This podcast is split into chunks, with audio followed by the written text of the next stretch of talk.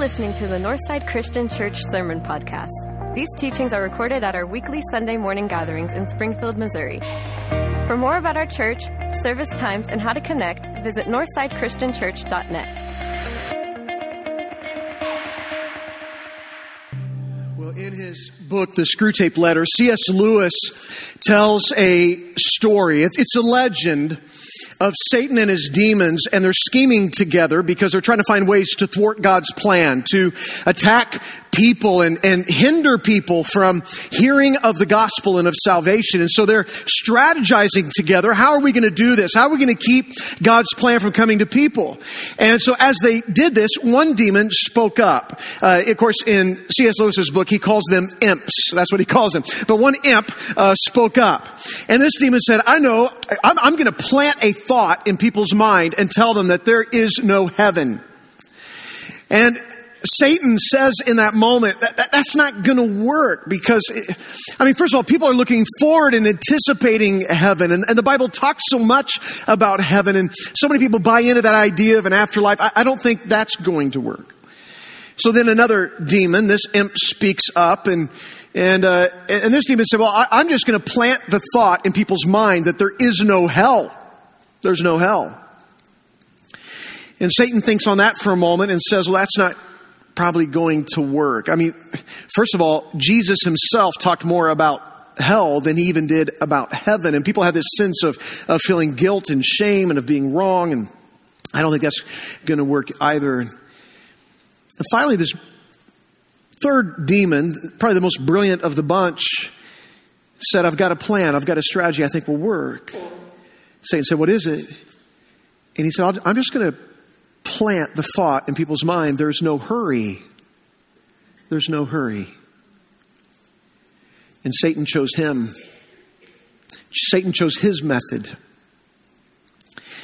C.S. Lewis presents this idea of Satan and his demons scheming together. And, and I just find it interesting to me that this whole concept of no hurry is one that we've bought into on, on one hand. This idea that there's no hurry to, to pursuing God, to following God. I mean, you got time to do that.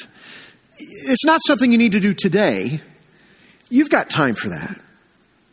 There's no hurry to turn from that sin or give up that addiction or stop that sinful bad habit in your life. I mean, not today.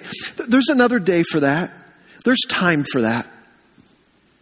There's no hurry to make things right between you and God or even between you and other people. There's no hurry for that. There's, there, there, there's going to come another day for that.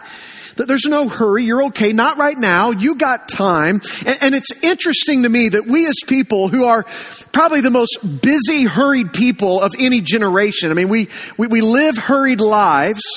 We, we are in a hurry all the time that we have, if, if, there's one thing that we've bought into is this lie that C.S. Lewis would present coming straight from the pits of hell that when it comes to the most important things in life, especially your salvation, your relationship with God, your relationship with others, there's no hurry.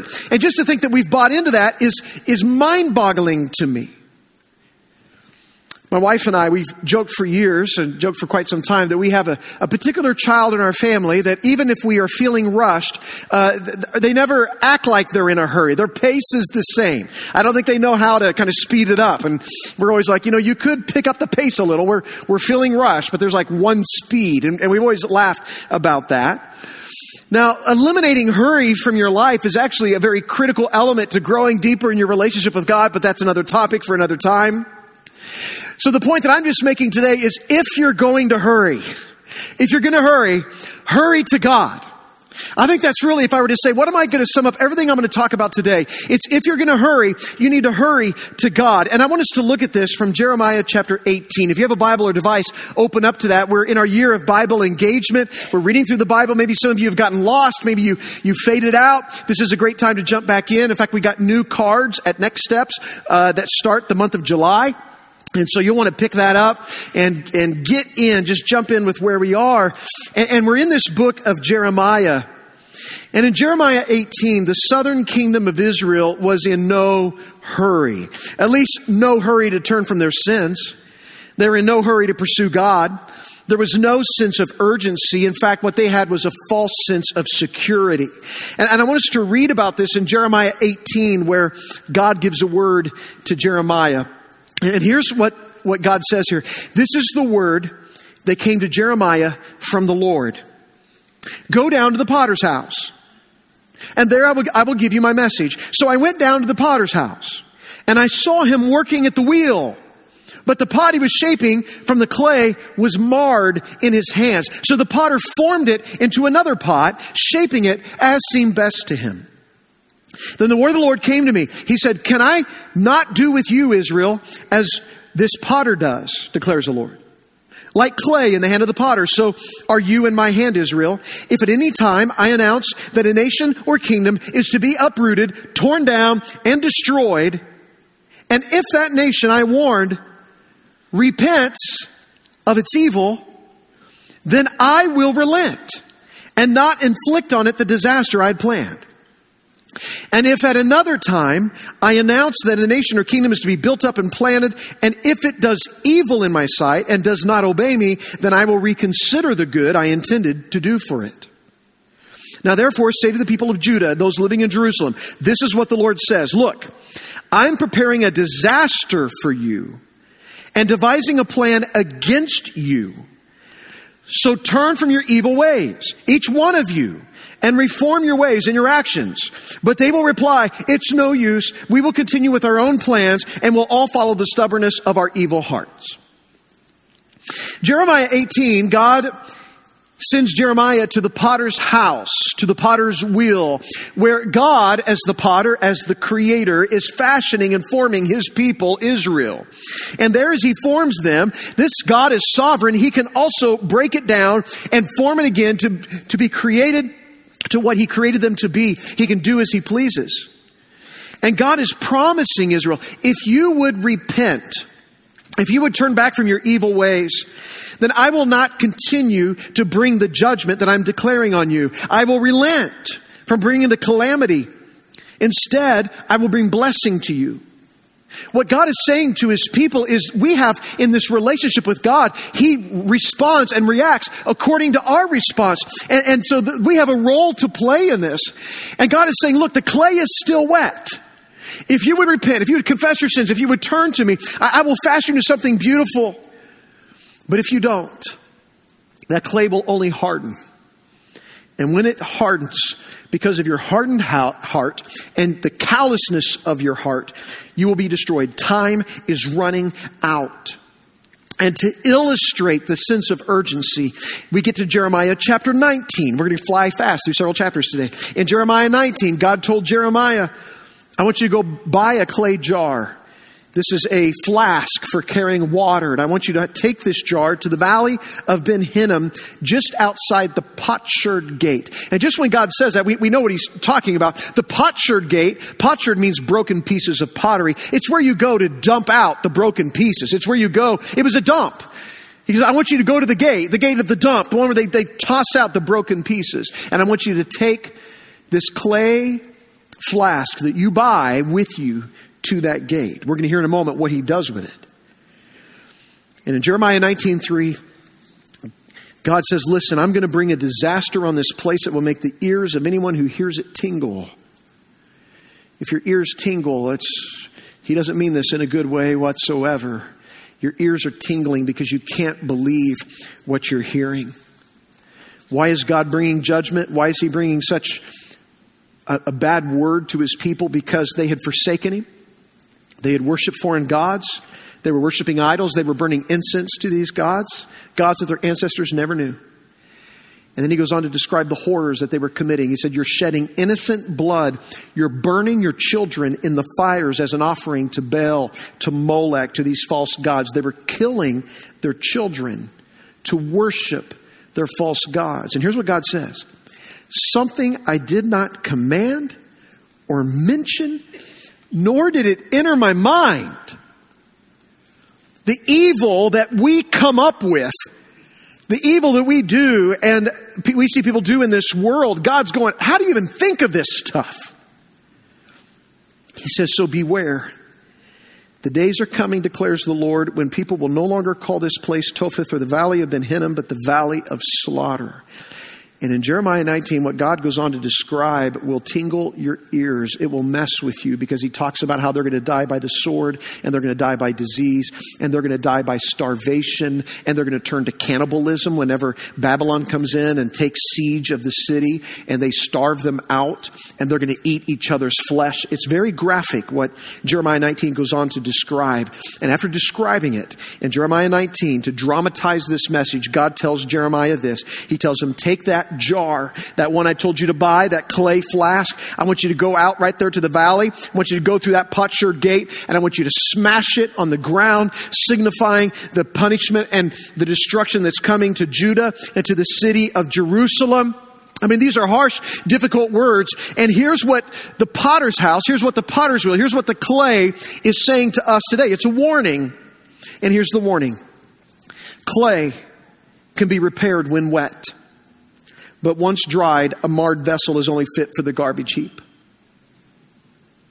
Judah's heart had become so callous, the nation of, of Judah there, of the southern kingdom of Israel, so callous, so hard, the warning was clear.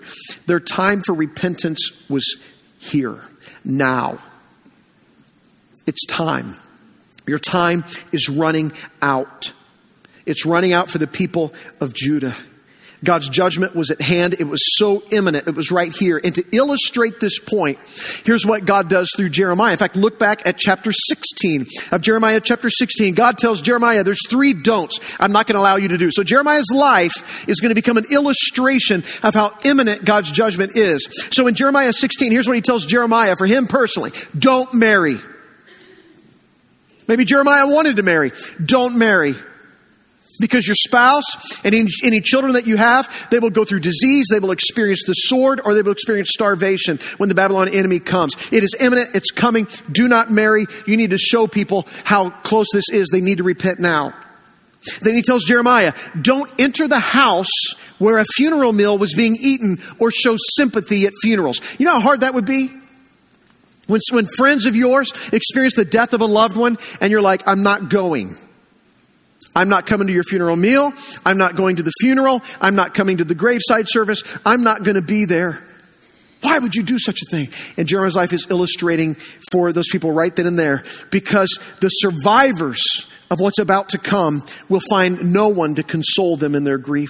Jeremiah is a living example of what's coming because God is bringing the ends of, of the sounds of joy and gladness because Israel had become what the nations were around them and the atrocities that they were committing were heartbreaking. And then God says this, number three, to Jeremiah, don't enter a house where there is feasting. Is there joy there and people are eating and being glad and experiencing merriness in that place? Don't go in there. Why? Because this place is not going to be a merry place. It's not going to be a glad place place because Babylon is coming to overtake them.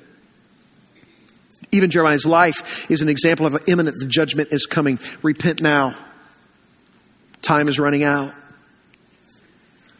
When you look back to Jeremiah chapter 7, and by the way, through the book of Jeremiah, it's not written in chronological order, and I'm not even trying to go in chronological order, but I'm just talking about these events that illustrate how imminent this is. In Jeremiah chapter 7, verse 1, God summoned Jeremiah.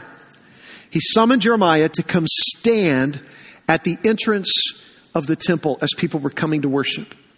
I, am picturing kind of like when you walk in on a Sunday morning and you come through the doors in, in to, worship the Lord in this place, in this house, and you come through those doors to worship and you've got the Northside greeters right there are people who love you and welcome you and like you belong here, shaking your hand and they got smiles on their faces. They even have the lanyards, you know, they're like greet, greeting you like, it's okay. I'm not weird. You know, good morning. Good to see you, you know, and that kind of thing, which by the way, don't you appreciate them when they do that every week? Just love of people. So we do appreciate that. So I want you to imagine for a moment, you, you come in like you did today, and you walk in and there's that smiling face, good morning, great to see you. No, that's not what you experience. Imagine you walk in and you experience what God tells Jeremiah to do. He, he's the door greeter. You come in to worship, and he told Jeremiah to stand there at the door as you're walking in. And Jeremiah didn't have the lanyard on. He didn't need it. There was no smile on his face either. Here's how he greeted you. Will you steal and murder, commit adultery and perjury, burn incense to Baal and follow other gods you have not known, and then come and then have the audacity to come and stand before me in this house which bears my name and say, We're safe. We're safe to do all the detestable things. Has this house which bears my name become a den of robbers to you? I've been watching, declares the Lord. Welcome to Northside. Some greeting Okay, that's how they came to worship that day. Why? Because they assumed this talk from Jeremiah about God coming to destroy and to punish.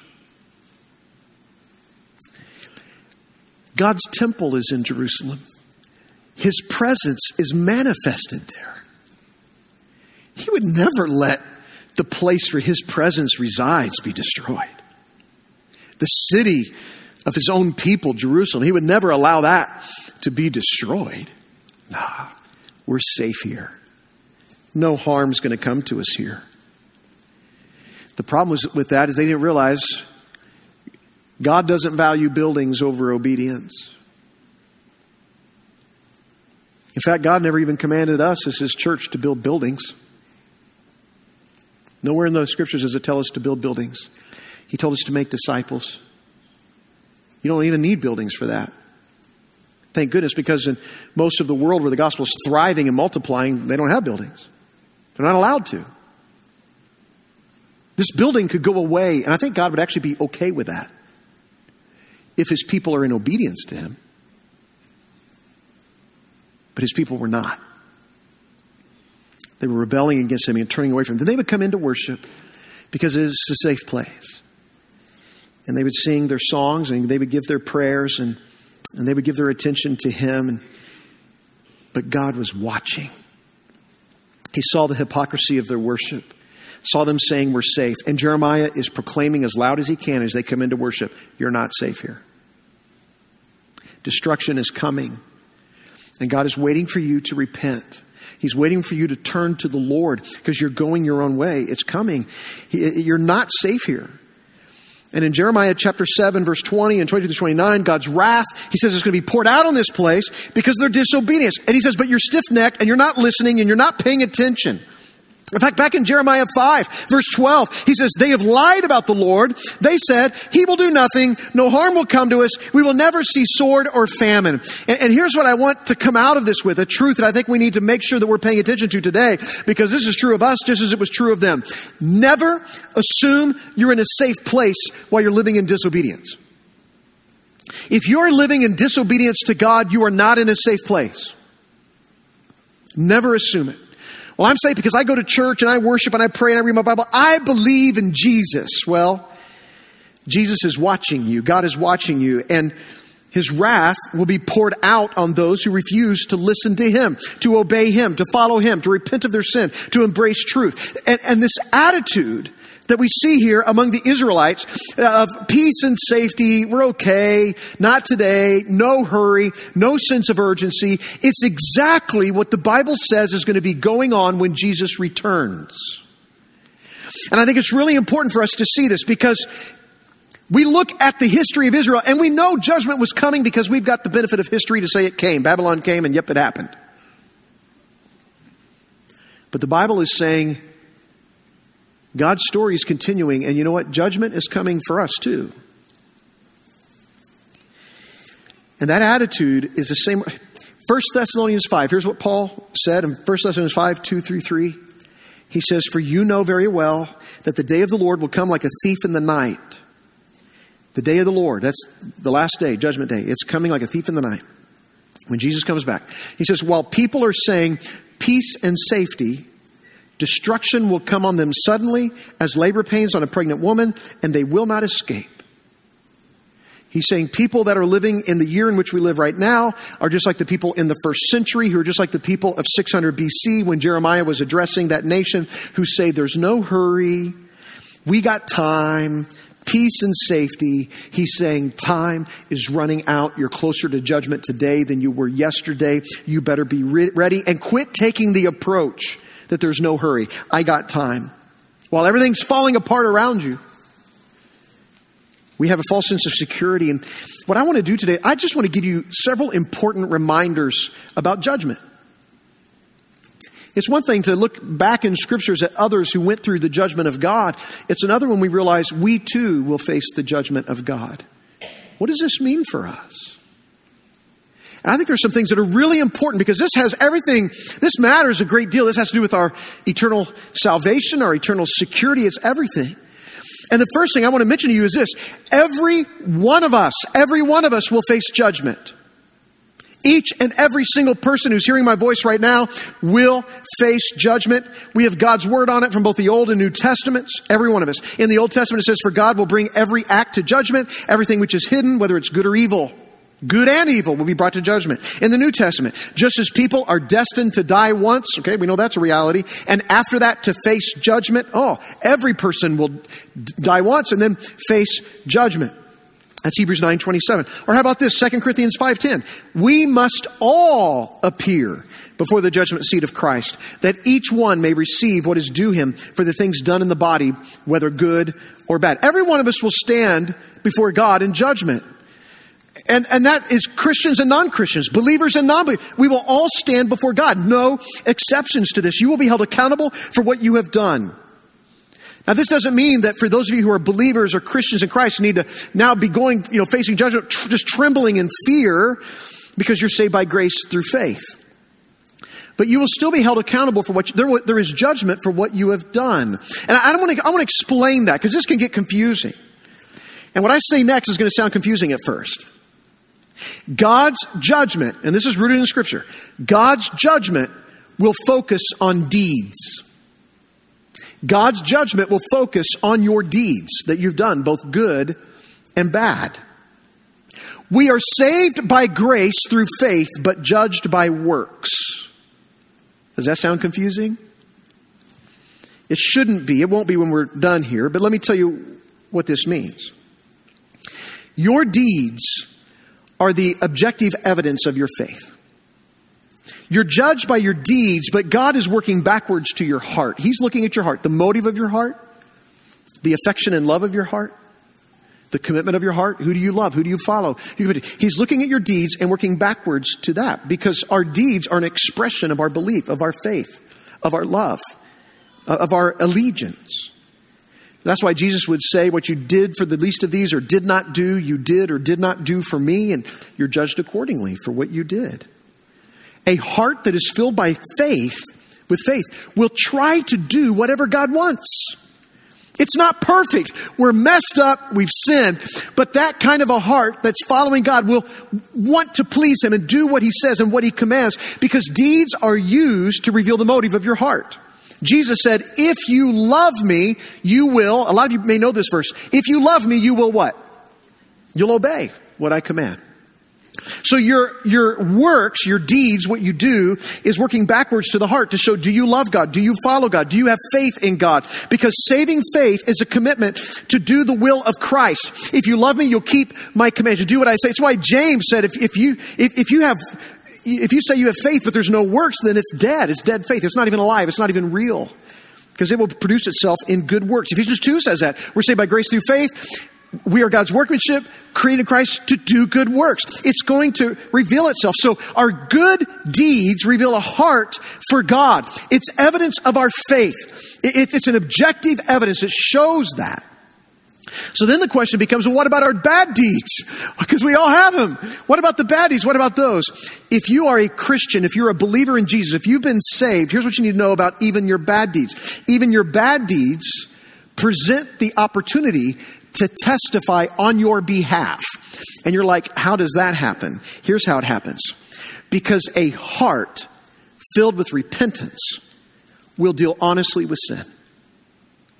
In other words, God will look at the bad deeds and he'll look backwards to the heart and he will see someone who is sorrowful, who's confessed, who's asked for forgiveness, and who wants and has repented from those sins to pursue him. What he sees is someone who's broken and who has sinned, But he sees someone whose heart is broken because of their sin and wants to please him and asks for forgiveness and repents and, and, is pursuing him. And in that way, even your sins will testify on your behalf because when it's brought up, there's apology, there's forgiveness, there's repentance, and it reveals your heart. Which is why God emphasizes so much throughout Scripture the importance of repentance. Because repentance counters sin on Judgment Day. Repentance counters sin. Which is why if you don't repent, time is running out. Now, if my heart shows repentance, so if I've done wrong, but I show repentance, it, it reveals my heart, there's a problem I still have, which is I'm still guilty, right? I've still sinned and I'm broken and I have wronged the Creator and I've sinned against God and rebelled against Him. I'm still guilty because of my sin. And this is where the blood of Jesus and His atonement, the cross, comes in. It's in this moment when I've put my faith and my trust in Jesus, the one who paid for my sins, who was the substitute for my sins, who became the ransom for my sins, the one who died in my place so that I could be forgiven. When, when in that moment I'm still guilty before God, it's in that moment I need the blood of Jesus and his atonement to cover my sins. This is demonstrated in Scripture for us. And I want us to look at it. It's in Revelation chapter 20, 11 through 15. And this is an incredible text that shows that there is no conflict between being justified by faith and being judged according to works. You see both in play in this verse. I want you to see this together where Jesus reveals this to us. He gives this vision to John, and John tells us what he sees in this moment, what is to come. And here's what we see Revelation 20, 11 to 15. Then I saw a great white throne, and him who was seated on it. Earth and sky fled from his presence, and there was no place for them. And I saw the dead, great and small, standing before the throne, and books, notice the plural, books were opened. Another book was opened, which is the book of life. The dead were judged according to what they had done as described in the books. The sea gave up the dead that were in it, and death and Hades gave up the dead that were in them, and each person was judged according to what they had done. Then death and Hades were thrown into the lake of fire. The lake of fire is the second death. If anyone's name was not found written in the book of life, he was thrown into the lake of fire. Revelation suggests that there are two stages through which we all pass in the final judgment. One is judgment according to the books.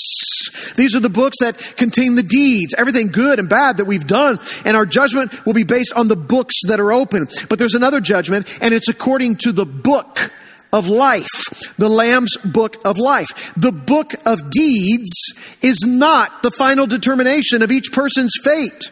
The final determination of each person's fate is based on the Lamb's book of life.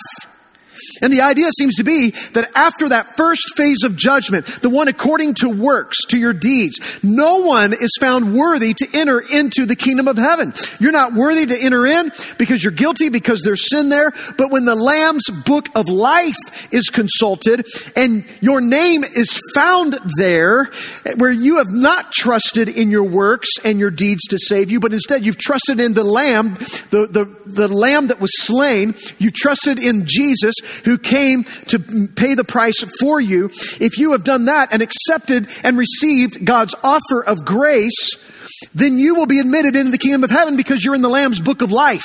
That's the book that matters. But there's these deeds that are also opened where you're judged according to what you have done. But the Lamb's book of life, that is the one that will allow you to enter into the kingdom of heaven. Look, your works on earth, they are not perfect. We all know it. But those works show that you loved the Lamb. You believed the Lamb. You trust in the Lamb. Not all of them, for sure. And that's why you need His forgiveness and His grace, His blood to cover you. That's why your faith is in Him to save you because of the Lamb's book of life. You trust the Lamb. And if your name's found in that life, you're not thrown, I mean, in that book, you're not thrown into the lake of fire. That book and that book alone will determine as to who will be in heaven which is where God is, and who will be in hell, which is the absence of God. And when you think on that and what that means, I think there's several things that that means for us today. First of all, it means this. This means that if you're hearing God's word right now today, if you can hear my voice right now, it means there's still an opportunity to turn to the Lord and to repent. It means the clay may still be wet. It means that perhaps your heart is not so hardened or calloused against the voice of God and the things of this world that you can hear Him saying to you right here, right now. The time is drawing near, time is running out. You need to confess your sins and repent and believe in Jesus Christ. And every person who believes to put their trust in Jesus Christ, you need to respond in that moment by surrendering your life to Him and being baptized into Christ. And if you've not yet done it, the voice of God today is saying, there's a chance right now. Do not assume safety when you leave this place. Don't assume that you have more time. You need to quit living a hurried life and you need to hurry to Jesus. Hurry to Him. And, you, and don't procrastinate repentance. Don't procrastinate repentance.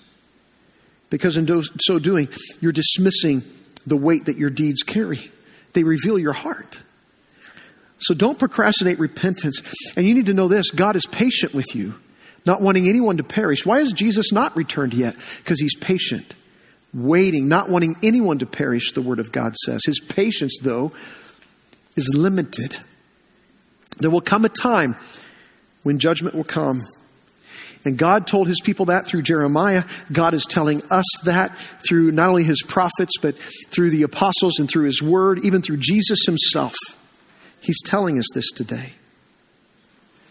And what I want you to know is though the weight of our sin is real and time is running out, I, I, want to make sure that today, while it's heavy, because Jeremiah and his book is heavy, I want you to know that, that like in Jeremiah 16, where, where God, even after telling his people what's to come with their judgment, he declares that the days are coming when he will restore his people back to the land of their ancestors. It's like even as God tells them judgment's coming, he's saying, but there is hope. I'm, I'm, I'm going to restore you. I'm, I'm, I'm going to bring you back. And, and that aligns even in Revelation chapter 2, where, God declares that the day is coming when those who have remained faithful, even to the point of death, will receive the victor's crown.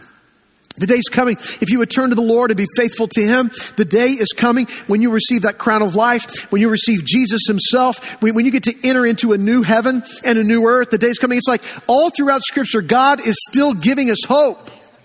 Even in these moments when it can begin to feel hopeless, even when judgment is at hand, there's still hope. There's hope of eternal life. There's hope of a better future. There, there's hope that God can bring forgiveness and He can redeem and restore what is broken and destroyed in your life. He can do that. And today, if you would be wet clay in the hands of the potter, He can mold you into what He's created you to be. If you would lean into Him, if you would trust Him, if you would hold fast to Him, if you would lean into Him, if you would confess Him as your Lord and Savior, there is still hope. You are saved saved by grace, and grace means hope at judgment. That even in those moments when you know you've sinned against Him and you've been guilty in those sins, there's hope at judgment knowing that your faith is in Jesus who will forgive you of your sins. He will clothe you with His blood. He, he has forgiven you through His death. And so, yes, Jeremiah is a tough book, but there is always hope when you read through it. Hope of a better future, hope of redemption. And this is the hope that we're leaning into today. And I want to take just a few moments right now, in this moment, to just call out on the name of the Lord. Let this be a moment where we turn to our hope and turn away from our sin. And so, Jesus, in this moment, I would hope that there is an awakening in our own hearts and our own spirit of our desperate need to turn to you. Lord, would you give us a sense of urgency? Lord, would you move us to a quicker pace of hurry to you? We hurry to your heart. We, we hurry to your forgiveness. We hurry to your redemption. We hurry to your salvation.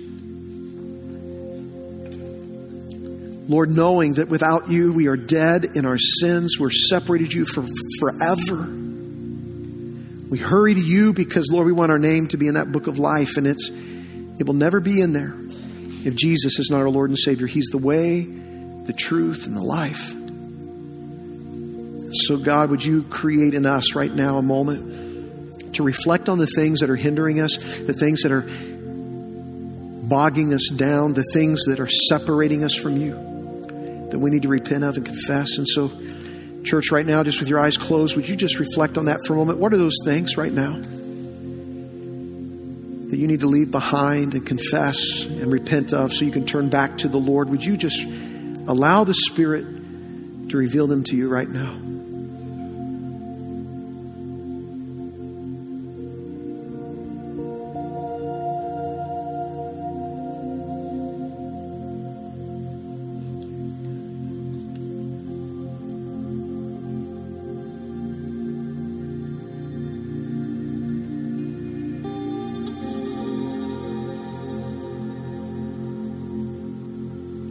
God, we confess these sins to you. Lord, we turn to you. May we have a changing of the mind today where we turn from our past and we look to a better future with you. Would you come in to heal and to restore and to redeem us? Lord, please forgive us of our sins and may we chase after you and putting our hope in Jesus, our Lord and our Savior. It's in the name of Jesus we pray. And all people say, Amen. Let's uh, stand to our feet today. If you just stand to your feet right now. I just want to invite you, if today you want to make that decision to confess your sins, to believe in Jesus, to repent of those sins, to turn back to Him, and submit to Him to be your King and Lord, to be baptized into Christ, I want to invite you to come right now. I'm going to be stepping out to Decision Point. I'd love to meet you right out there. If you're watching online, just go to northsidechristianchurch.net slash decision to begin that conversation. And, and also let this be a moment of response to the Lord where we give all we have to Him our heart, our soul, our mind, our bodies, but also may this be a time we can give to Him what He's given to us. So, in an act of worship today, may you give to the Lord and to his kingdom advancement. And you can do that by following what's on the screen. Or if you're in this room, you can just give it the boxes at the back as you leave. But let that be an act of worship between you and the Lord today. And as we sing, may we be mindful, yes, in the weight of judgment, that we have a God who's making a way out. We have a God who's setting us free, redeeming us, giving us hope. May you carry that with you as you go forward this week. As we sing, I'll meet you right over here. Thanks for joining us this morning, Northside. Before you go, make sure you check in and let us know you were here. Text the word check to 417 233 1200. If you want to respond to today's service, you can do that online through Decision Point. If you want to know more about baptism or becoming a member, you can request more info at northsidechristianchurch.net slash decision. This is also the place to find out about our life groups, find out what sort of service opportunities there are, or if you just need to get in touch with a minister. And if you're online, you probably use social media too. Make sure you're following along with Northside on our Facebook page, Instagram account, YouTube channel, or Twitter. We are glad that you chose to join us this morning. As we head out for the week, let's make sure we take the love of God with us. Take good care of each other, Northside.